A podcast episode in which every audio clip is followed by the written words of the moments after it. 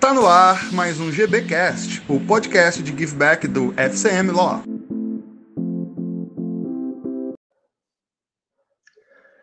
Fala pessoal, tudo bem com vocês?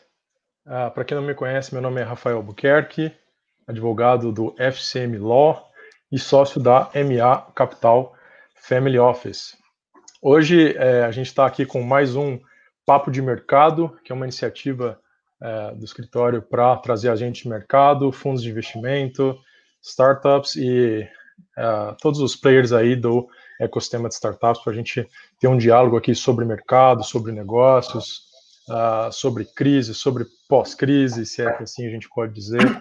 É, hoje o nosso convidado, é, não diferente dos outros, é um cara super influente, super especial aí no ecossistema de startups, super especial também no ecossistema de inovação e investimentos, principalmente.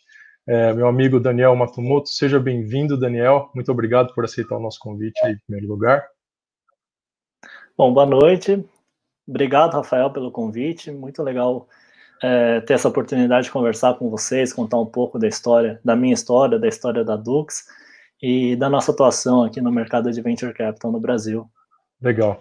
Eu já queria, Daniel, que de cara você começasse a, a falar um pouquinho sobre a sua história como é, pessoa física, tá? A sua história pessoal, de vida. É, pode começar desde as das primeiras empresas que você investiu. Eu sei que você faz parte também de alguns boards, né, de alguns conselhos de administração das empresas que vocês investem.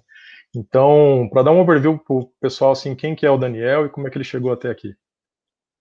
ah, legal. É, eu sou de São Paulo mesmo, né? Sou formado em administração de empresas pela GV.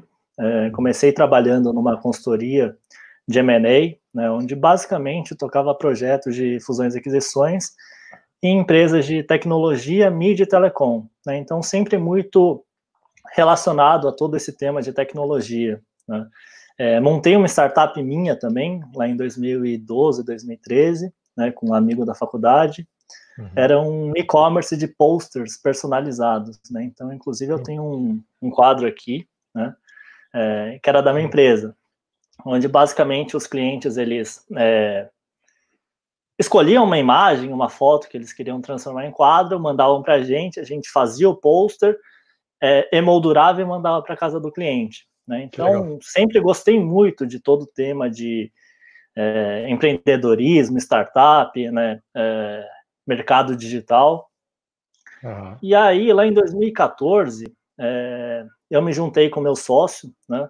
E a gente fundou a Dux, né? Acho que vale a pena também rapidamente comentar sobre o meu sócio. Meu sócio ele vem da é, carreira executiva, né? Foi presidente da Ace Seguradora, depois presidiu um grupo chamado Tempo Assiste, né? um grupo uhum. que tinha capital aberto na bolsa, GP Investments e Tarpon, dois dos principais grupos de private equity do Brasil como é, investidores. E hoje ele é presidente da Alper Seguros, que é uma das cinco maiores corretoras de seguros aqui do Brasil também, né, que também tem capital aberto na bolsa. É, Legal. E aí, assim, em paralelo a essa carreira executiva, ele sempre fez bastante investimento anjo também, né? Uhum. E aí, lá em 2014, ele falou, não, quer saber, vou parar de fazer investimento anjo, é, começar a fazer investimentos maiores, mais estruturados e focados em tecnologia. Uhum. E onde ele me ligou e falou, pô, Daniel, tô com uma ideia aqui de montar um fundo de venture capital. Né? Você não se interessa? É uma falei, boa ideia, tem... Daniel. É, não, tinha tudo a ver, né? É, eu falei, pô, tem tudo a ver, inclusive até uma startup minha. Uhum. É, então rolou um fit muito bom. Legal. A gente se juntou lá em agosto de 2014, então agora a gente completa seis anos e montou a Dux. Né?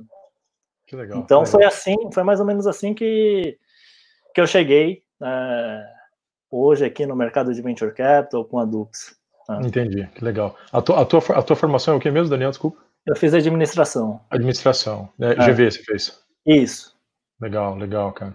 E assim, a, pro, o, o, nosso público, Daniel, ele é bem, ele é bem diversificado, assim, né? Então, até para fazer um pouquinho o papel do, do, do, do leigo aqui, para o pessoal entender Primeiro, assim, o que, que é a Dux Investimentos, né? Vocês tá. inicialmente eram Dux Capital ou vocês sempre foram Dux Investimentos? Não sei se mudou o nome ou se, se teve Não, não, sempre foi Dux Investimentos. Sempre ah. Dux Investimentos. O é. que, que, que, que, exatamente é um, um, venture capital, enfim, uma, uma, casa de VC como, como a de vocês? Enfim, conta um pouquinho assim, o básico para o pessoal entender é, como é que funciona esse mercado. Ah, legal. Então, a gente tem hoje é, um grupo de investidores. Né? Uhum. Nesse primeiro fundo, né, a gente juntou um grupo de cinco co-investidores, né, onde a gente é, levantou capital para investir em startups, né, que são basicamente é, empresas com é, alta, é, alto potencial de escala, uhum. muitas, muitas vezes focadas em tecnologia e internet, é, em estágio inicial. Né. Uhum. Né? Então, a gente uhum. criou uma tese de fazer cheques entre 350 mil a 3 milhões de reais por startup, tá? tá. para fazer uma injeção de capital e ajudar ela a crescer, né? e tomar porte de uma empresa cada vez maior. Né? Uhum. É, então, a gente, quando montou a Dux, criou uma tese de ser um fundo bastante ativo. Né? Uhum, uhum. Então, escolher um portfólio mais é, restrito, né, mais limitado de startups, onde a gente efetivamente consiga atuar né, e ajudar gerando valor para cada um dos empreendedores. Né? Entendi. É, então, assim, eu não sei se eu respondi exatamente a sua pergunta, né? Uhum, Mas, uhum. basicamente, a Dux é um fundo que é, levanta capital com investidores para alocar em startups e ajudar elas a crescerem, se desenvolverem e gerarem valor né, para a sociedade. Muito legal. Você, vocês também investem em capital próprio ou só capital de terceiro? Vocês, vocês buscam é, capital de outras pessoas? É, nesse primeiro fundo, a gente atuou com muito capital proprietário. Né? Capital proprietário, é, entendi. É, a maior Entendi. parte foi capital proprietário, mais quatro investidores. Uhum, e agora, uhum. né, basicamente, a nossa estratégia foi: vamos criar um primeiro portfólio, né, construir uhum. um track record, né, uma história, ganhar uhum. conhecimento de mercado também, para uhum, depois uhum. estruturar um fundo captando com mais é, investidores terceiros. Né, legal, que é legal. é basicamente o momento que a gente está agora. Né? Então, nesses seis anos. É, de história da Dux, a gente montou um primeiro portfólio com 10 startups, tá? Uhum, todas uhum. em tecnologia, internet, sem uhum. restrição a mercado, segmentos ou modelos de negócios, tá? Então, a gente tem uma estratégia de ser agnóstico com relação a, a mercados, né? Tá. É, indústrias. É, e agora, né, tendo esse primeiro portfólio, a gente sai para uma captação de um segundo fundo. Tá? Uhum, uhum, legal. E aí, assim, para o pessoal entender o que, que, eu sei que você é, é cofundador ali, mas detalhe um pouquinho assim como é que como é que é o seu dia a dia, como, como é o seu trabalho ali dentro da Dux, o que, que você faz praticamente, é, assim, digo tecnicamente, é, como é que é um pouquinho da, da tua agenda ali, conta um pouquinho para nós como é que é esse, esse dia a dia ali. Ah, legal. É, eu costumo dividir em três grandes é, atividades. Tá? A uhum. primeira é a gestão do portfólio, né? que nem eu tá. comentei. Hoje a gente é um fundo bastante ativo, né? então a gente tem uma proximidade. A gente não só participa do conselho das startups que a gente investe, como também tem uma proximidade bastante grande com cada um dos empreendedores. Né? Então, uhum. cada empreendedor, em seu momento, em seu, em seu contexto, tem algumas demandas, né? tem algumas ajudas que, que a gente pode ir lá e se propor ajudar. Né? Uhum, uhum. Então, boa parte do, do meu tempo, do meu dia a dia, é fazendo a gestão do portfólio, estando próximo dos empreendedores, né, uhum. ajudando eles a construírem, a desenvolverem o business. Tá? Legal. Segundo ponto, hoje é muito focado na captação. Né? Então, prospecção e conversa com potenciais investidores para o próximo fundo. Né? Uhum. É, e o terceiro ponto, que hoje está um pouco mais é, pontual, um pouco mais passivo, que é a conversa com startups. Né? É, quando a gente estava no período de investimento de 2000 e, vai, vamos falar de 2015 até 2019, né? Uhum. É, a gente era muito mais ativo nessa prospecção de, de startups. Né? Okay. É, então, uh, boa parte do meu tempo era conversando com empreendedores, conhecendo uhum. novos negócios. Né? Agora, uhum. né, nesse momento, a Dux está com o nosso primeiro fundo praticamente 100% investido. Né?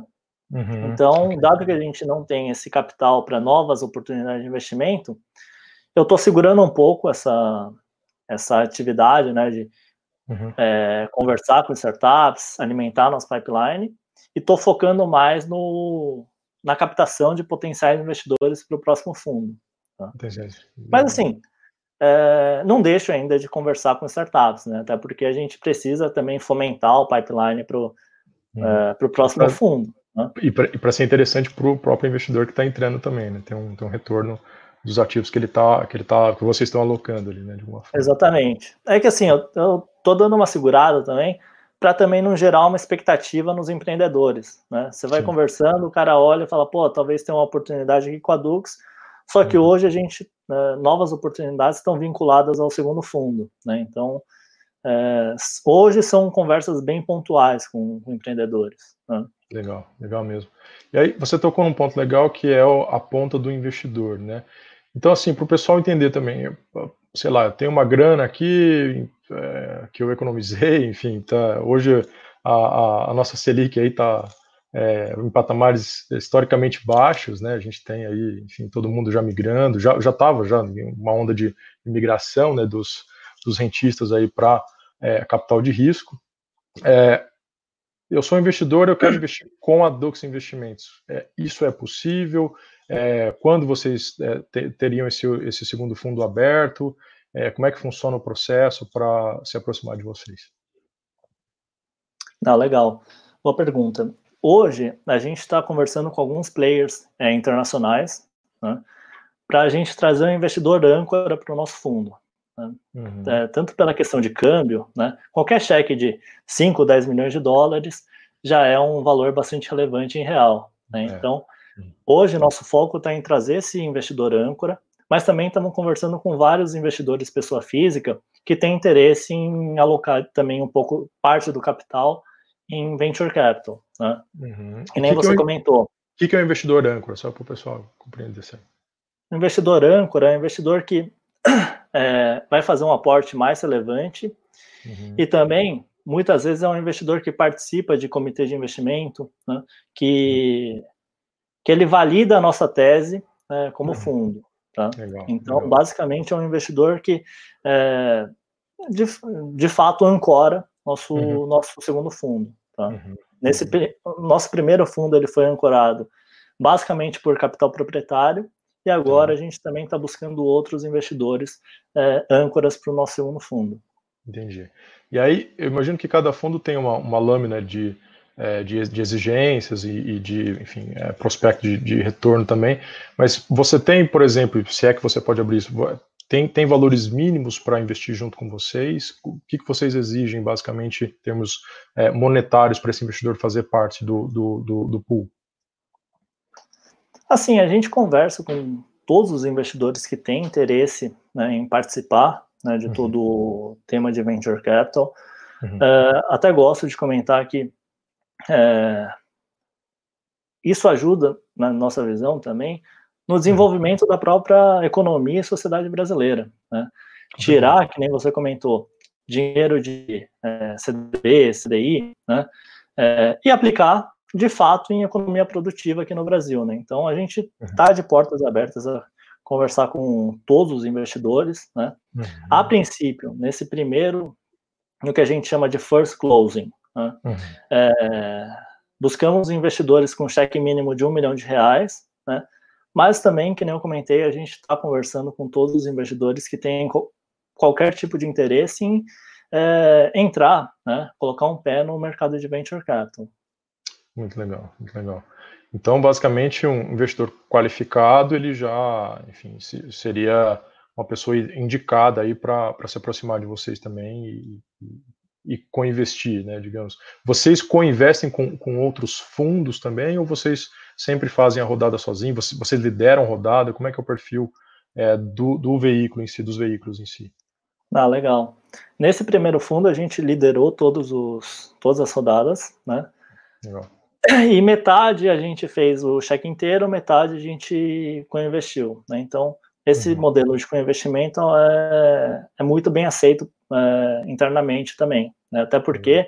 acaba que é, é, mais gente boa ajudando a startup a evoluir. Né? Exatamente, exatamente. Aí, é, na outra ponta, a gente tem a, a, as investidas, né, as startups, que eu acho que é uma dúvida que tem, tem boa parte do nosso público aqui que vai, vai gostar de saber também. É, qual que é a melhor abordagem para a startup entrar nesse, nesse deal flow de vocês? Que você comentou, você tem um pipeline ali, que é enfim, uma, uma prospecção de startups, que você inicialmente fazia mais, hoje um pouco menos, mas em tese você tem alguns critérios, né, obviamente, para você fazer o que a gente chama de screening, para você filtrar essas startups e colocar isso no, no seu dia a dia ali para avaliação se a gente vai tomar decisão de investimento ou não. Então, se você puder dividir assim, primeiro, características dessas startups, né, que é uma coisa que eu acho legal o pessoal entender. Né? Aí pode entrar aí, não precisa entrar muito na parte financeira em si, mas né, o que, que vocês gostam de ver nessa startup de primeiro plano, qual seria a abordagem, né, que essa startup, a melhor abordagem para a startup se aproximar de vocês, se é que é uma boa abordagem, ela, ela se aproximar de vocês. Uh, e um terceiro ponto, como é que funciona a decisão de investimento, né, se, é, se você puder abrir, obviamente, esses detalhes. Não, legal. Sobre, assim, nosso processo de avaliação, uhum. o principal ponto que a gente olha é a equipe, né, empreendedor. Uhum. É, empreendedor que tem algum tipo de relacionamento com o mercado, né, que é, a gente olha e fala, cara, é essa equipe, é esse empreendedor, o cara uhum. que vai é, atuar e vai ganhar nesse mercado. Né? Uhum. É, capacidade também dele atrair gente boa. Né? Então, basicamente, é, capacidade do empreendedor e qualidade da equipe, né? complementariedade, é, tanto de skills quanto de é, termos técnicos. Né? Uhum. É, e aí, em relação à abordagem né, que, que a gente gosta, uhum. nesse primeiro fundo, era muita indicação. Né? A gente tem três principais canais de, de receber oportunidade. Né? Uhum. Primeira indicação, tá? tanto de rede de relacionamento, quanto muitas vezes empreendedores do nosso portfólio indicam outros empreendedores, né? uhum. fundos indicam também oportunidade, aceleradoras, né? então a gente recebe muita indicação de, de empreendedor, de startup que está é, com rodada aberta. Uhum, né? Segundo ponto é uma prospecção efetivamente ativa. Né? Quando a gente participa de eventos, demo days, é, todo o relacionamento que a gente tem com aceleradoras, incubadoras, grupos de uhum. anjo, né? Uhum, que acho que eu não uhum. comentei, a Dux também é um fundo focado em investimento seed, né? que é um cheque que vai aqui no Brasil de 1 a 3 milhões de reais. Tá? Legal, legal. É, então a gente tem muito contato com esses grupos que fazem ou o cheque anterior, né, ou dão a primeira é, tem a primeira abordagem junto a empreendedores, a startups, para levar eles ao cheque seed. Né? Então, quando a gente tem esse contato com, com esses players, também acabam chegando muitas oportunidades muito legais. Né? E, e um mapeamento também bastante ativo de olhar e falar, cara, esse mercado aqui é, é um mercado que tem bastante potencial, um mercado que a gente acredita que é, tem um potencial de disrupção relevante.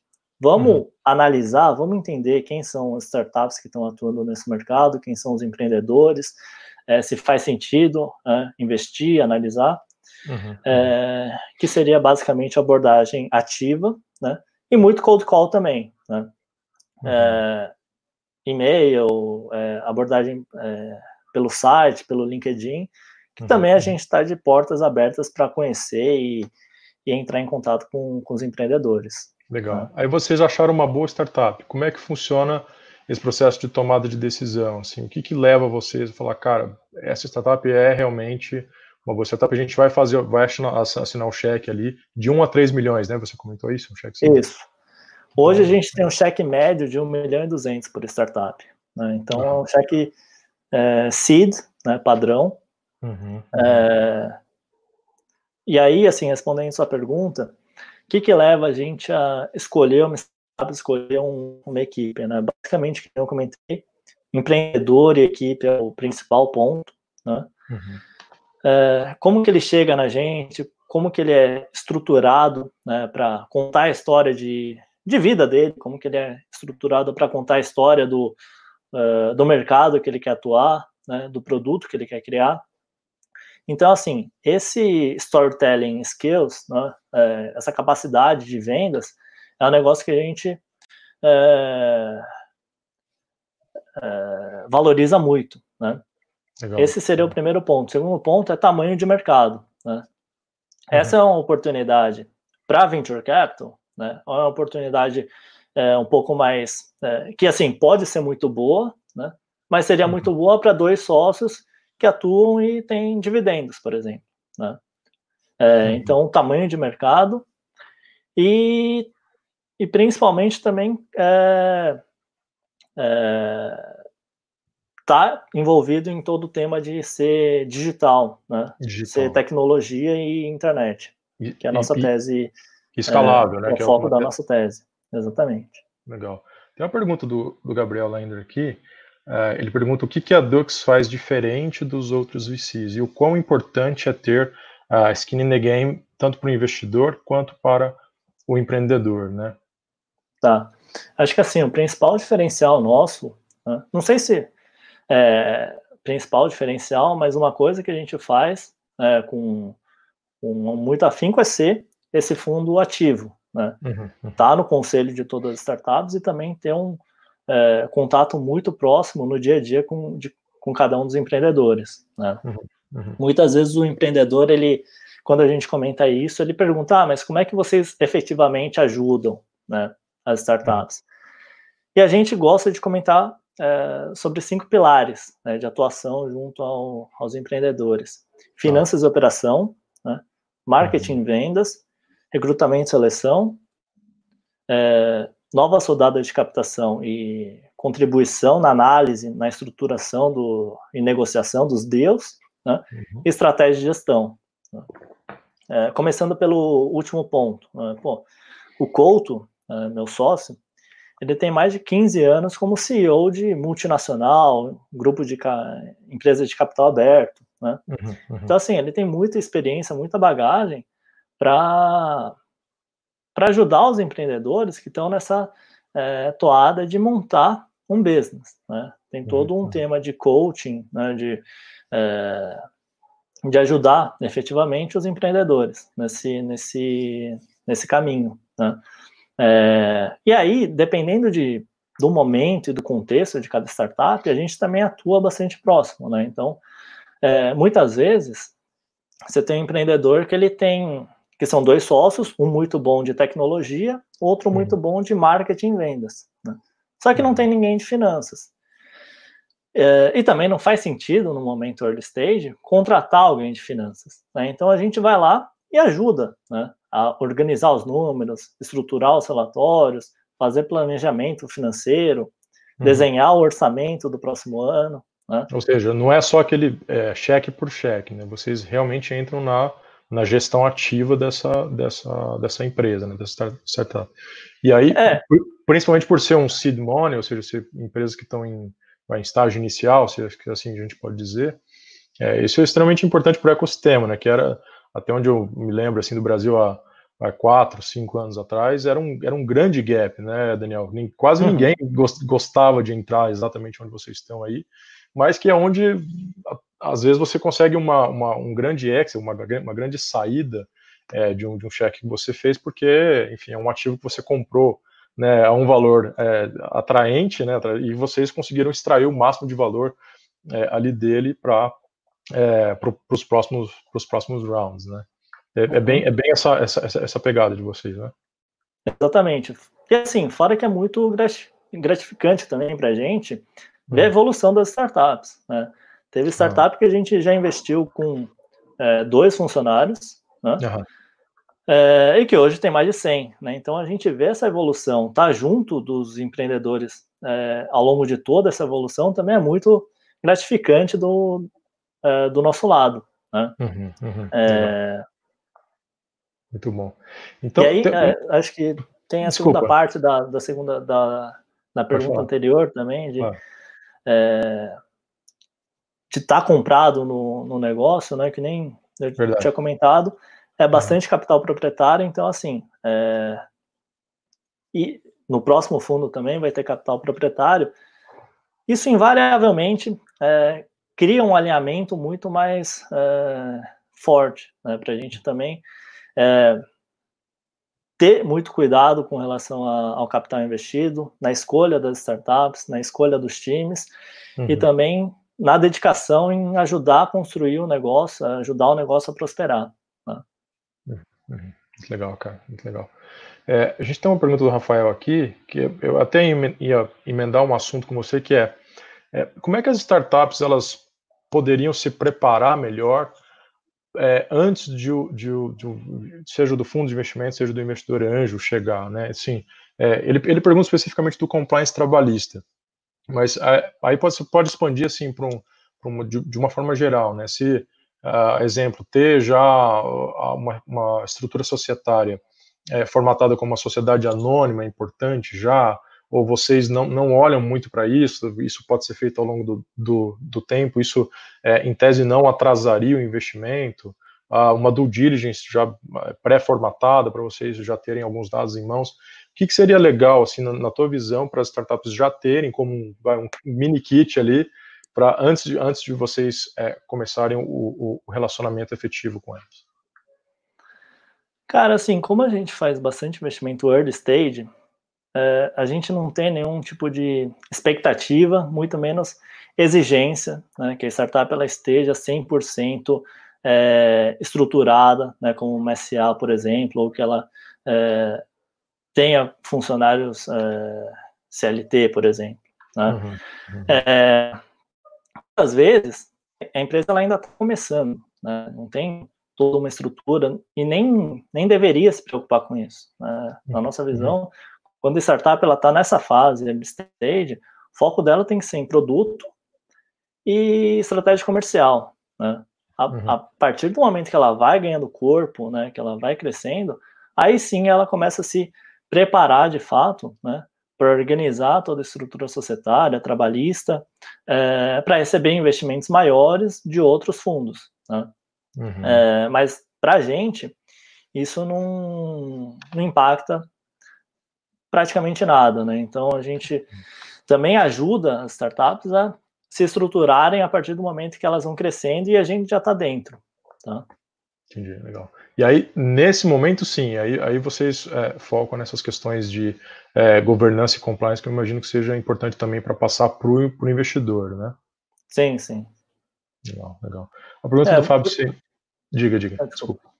É, até porque, assim, quando a startup ela vai captar cheques maiores, em valuations é, mais avançados, os fundos também têm esse tipo de exigência, né? Eles vão olhar, vão fazer a due diligence, e aí a gente tem que estar preparado para atender as expectativas né? e receber o próximo cheque.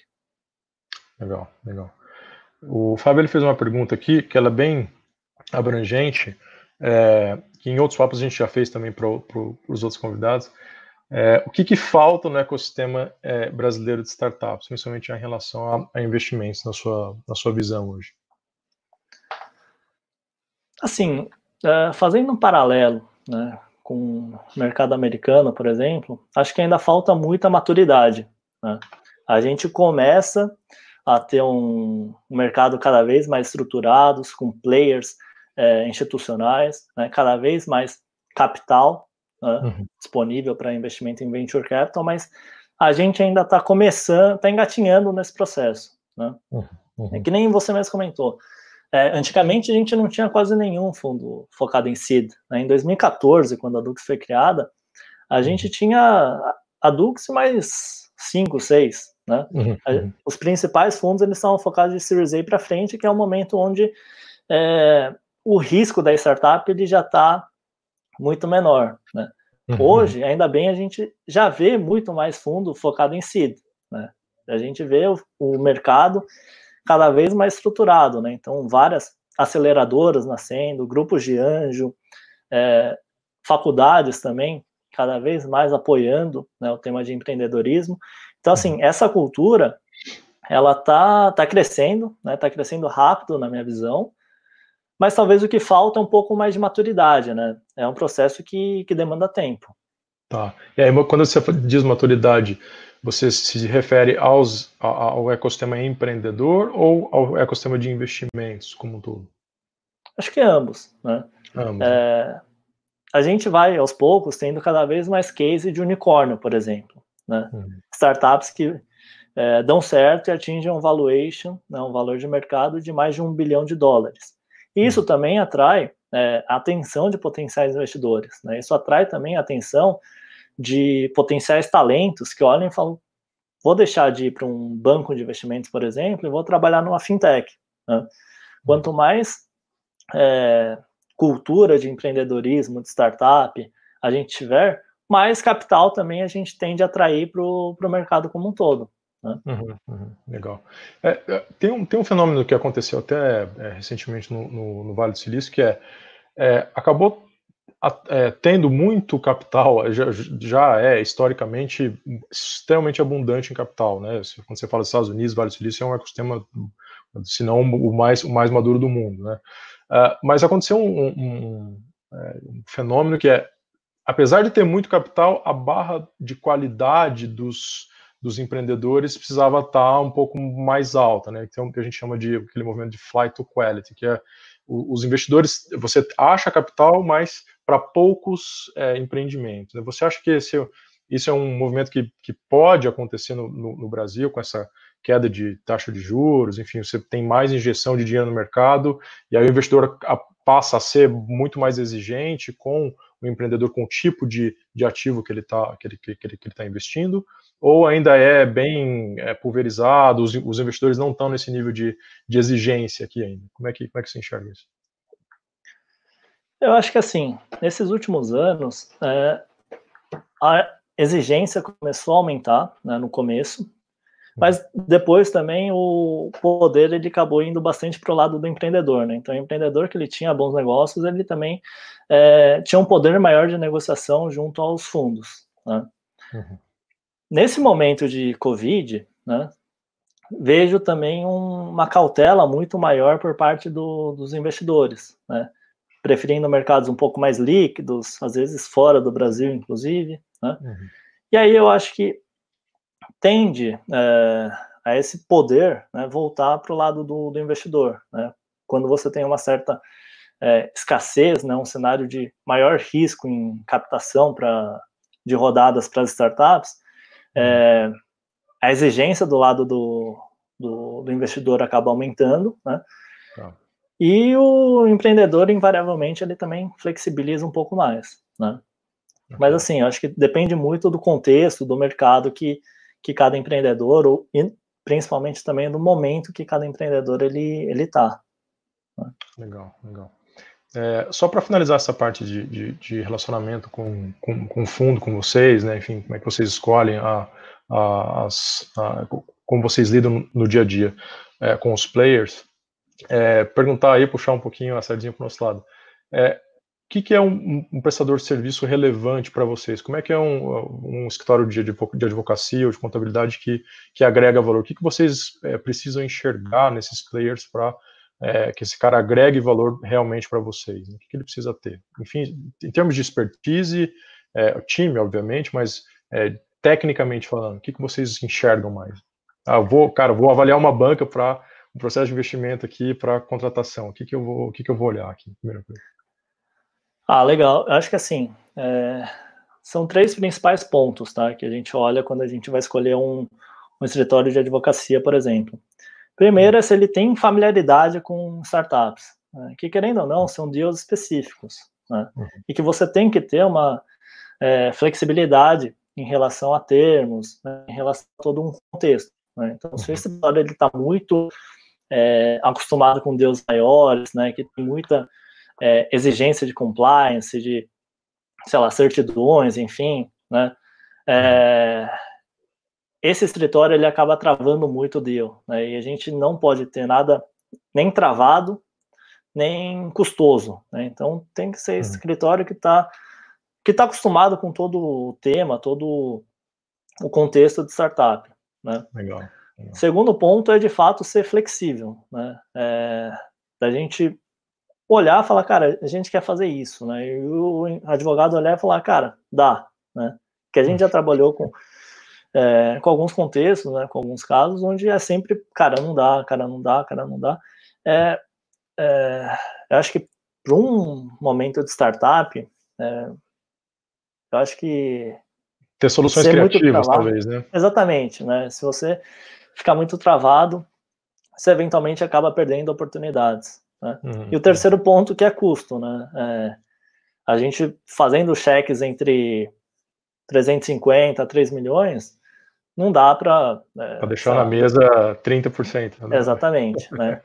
Então, são esses três principais pontos que a gente olha. Legal, legal.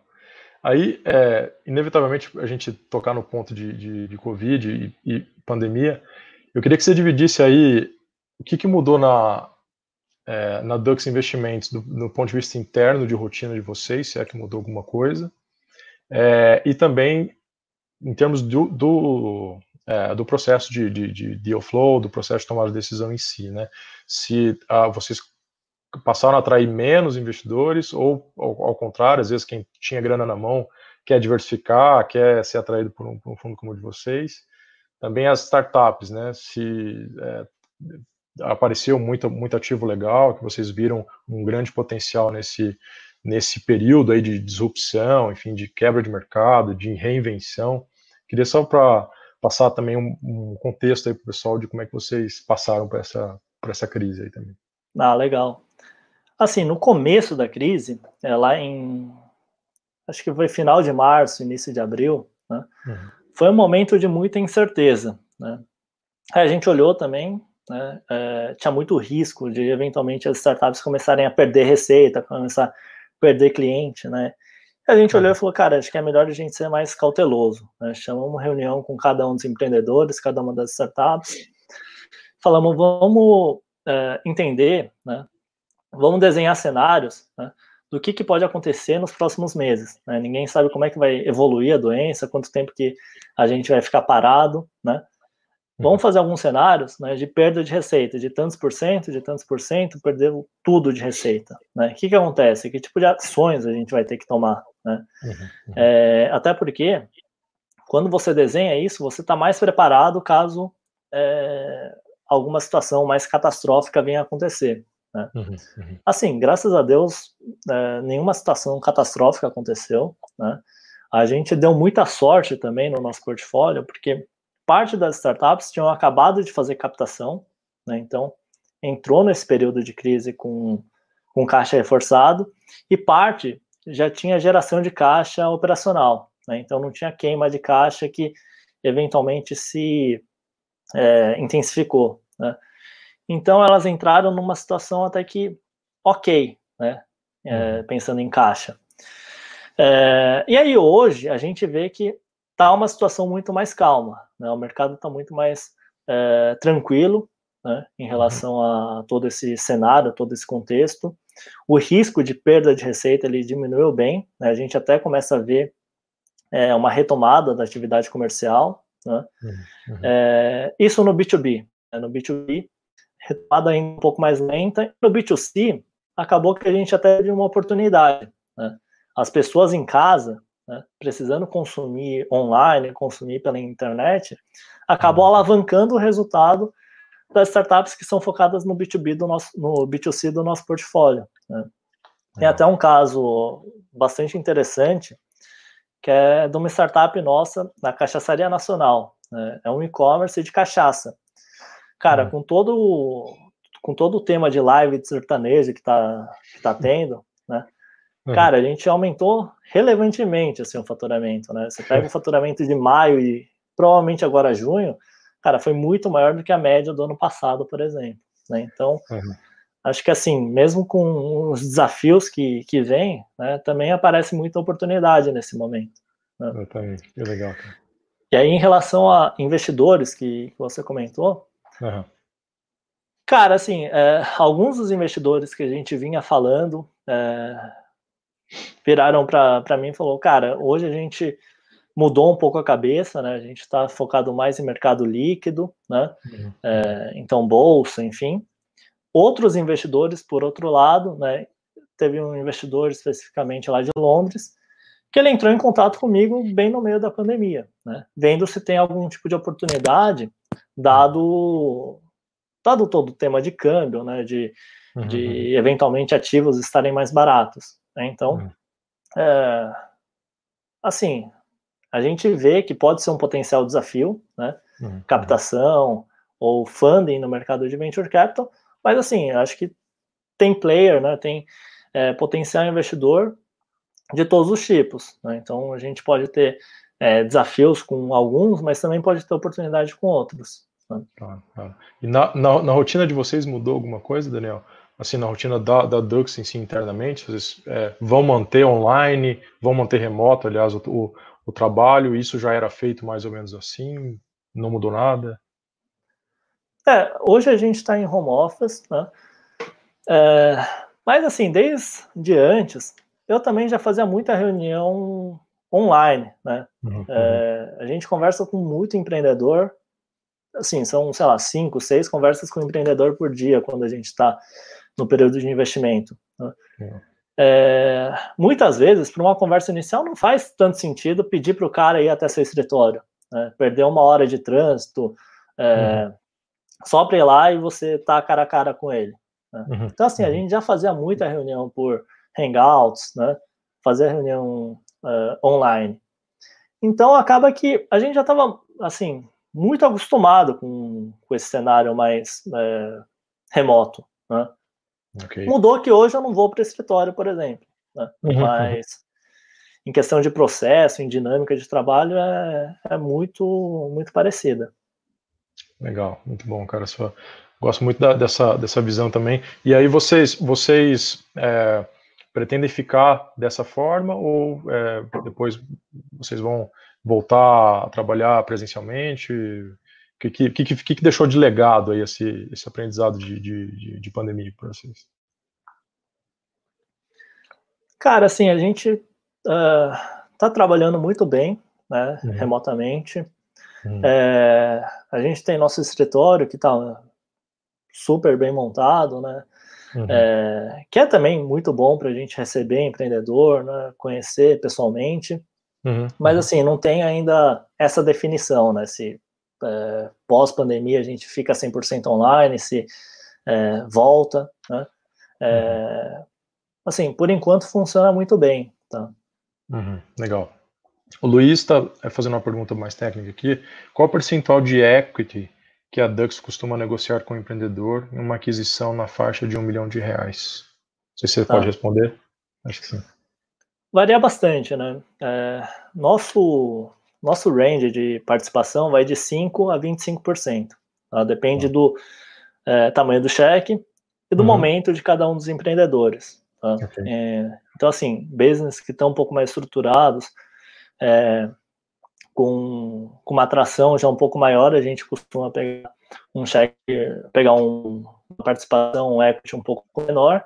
Business uhum. que estão um pouco mais iniciais, a gente também pega um, uma participação um pouco maior, né? até porque a gente vai estar desde o começo ajudando a construir todo o valor, é, construir grande parte do valor, né? principalmente uhum. nesse começo. Ok, legal. Você tem uma, alguma dica, Daniel, assim, em termos de cap table?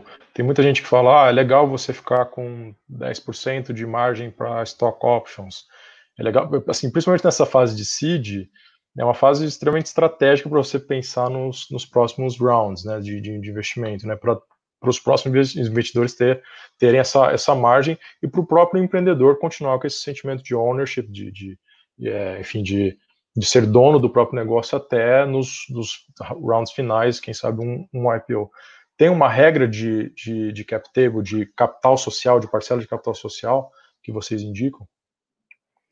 Então, em geral, é, o ideal é que a startup ela chegue num Series A alguma coisa entre 65% e 70% de participação na, na mão da equipe. Né? Então, uhum. é, pode ser tanto founders quanto também está composto com, com percentual de stock option. Né? Uhum, uhum é justamente isso que a gente adequa a nossa a participação que a gente que a gente costuma é, ter, né? Uhum. Que nem você comentou, se a gente pega uma participação muito grande, em futuras rodadas de captação, tantos fundos eles vão é, querer, né, que o empreendedor ele tenha uma participação maior e uhum. esteja motivado, como também a gente precisa pensar nisso no, no longo prazo, né? Para depois uhum. de é, quatro ou cinco rodadas de, de, captação, de diluição, o empreendedor ainda tem uma participação relevante que mantém ele motivado é, no negócio. Né? É, e aí, em relação a stock option, para a gente é muito importante que cada uma das startups tenha, né? até porque é, é um mecanismo muito interessante de atrair e alinhar interesses do, dos principais talentos. Né? Uhum, uhum. Ou seja, para a retenção de, de executivos é uma coisa extremamente importante e é importante para o investidor também, né? Que é aquele cara que é a, a alma do, do negócio para vocês, principalmente que focam em time, estejam no negócio por o maior período de tempo possível, né? Sim, sim, exatamente. Legal. Daniel, a gente está chegando aqui já ao final do nosso papo e é, de praxe a gente pede para os convidados indicarem é, um livro, né, que você, goste ou que esteja lendo é, e uma fonte de informação que você usa no seu dia a dia, tá? Para se informar, tanto pra, tecnicamente, para trabalho. Então. Ah, legal. Tem um livro que eu li recentemente, é, que eu acho que ele é, tem um conteúdo bastante rico para empreendedores, tanto para empreendedores, como também para gestores de, de venture capital. Né? Chama é, Secrets of Sand Hill Road. Né?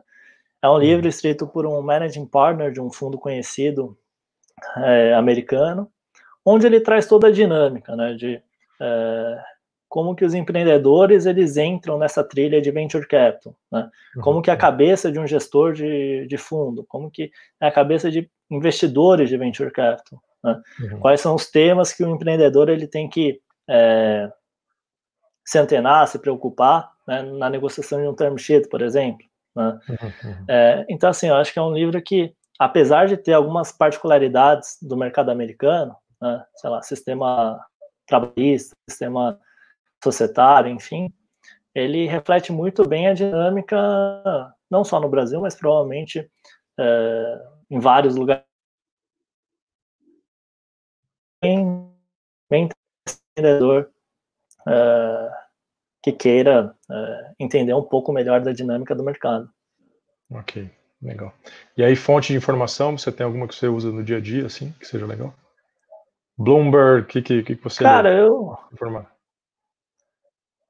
Cara, assim, atualizações, é, mais jornal, né, então valor, né, algumas é, revistas especializadas em empreendedorismo né, é, e negócios.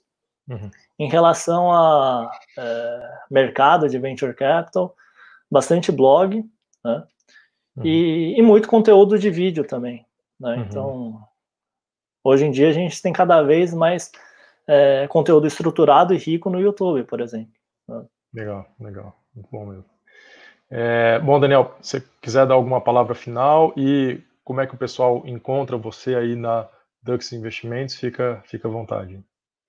Ah, legal. Bom, primeiro eu queria agradecer a oportunidade da, da conversa, né, de poder é, contar um pouco mais sobre a Dux, da nossa atuação. E para quem quiser entrar em contato comigo, a gente, que nem eu comentei, é, tá conversando com startups, com potenciais investidores interessados no, em todo o mercado de venture capital. Né, pode me acessar pelo LinkedIn, Daniel Matomoto, é, ou me mandar um e-mail também, daniel.matomoto.duxinvestimentos.com.br. Legal, legal. Pessoal, a gente está é, chegando ao fim aqui. É, muito obrigado aí pela audiência de vocês. Essa live vai ficar aqui disponível no YouTube para quem quiser. Então, se você conhece alguém que não conseguiu comparecer hoje, envia o link para essa pessoa para assistir aqui esse papo muito legal que a gente teve com o Daniel Matomoto. É, Daniel, mais uma vez, muito obrigado aí por ter aceito o nosso convite. É, para vocês que não se inscreveram nas nossas redes sociais do FCM Law, inscreva-se aqui no canal. A gente vai ter outros papos aí durante essa, durante essa, essa semana, durante o mês também, e nos próximos meses, trazendo outros, outros nomes super importantes aí do ecossistema de inovação e investimento. Obrigado, pessoal, e até a próxima aí.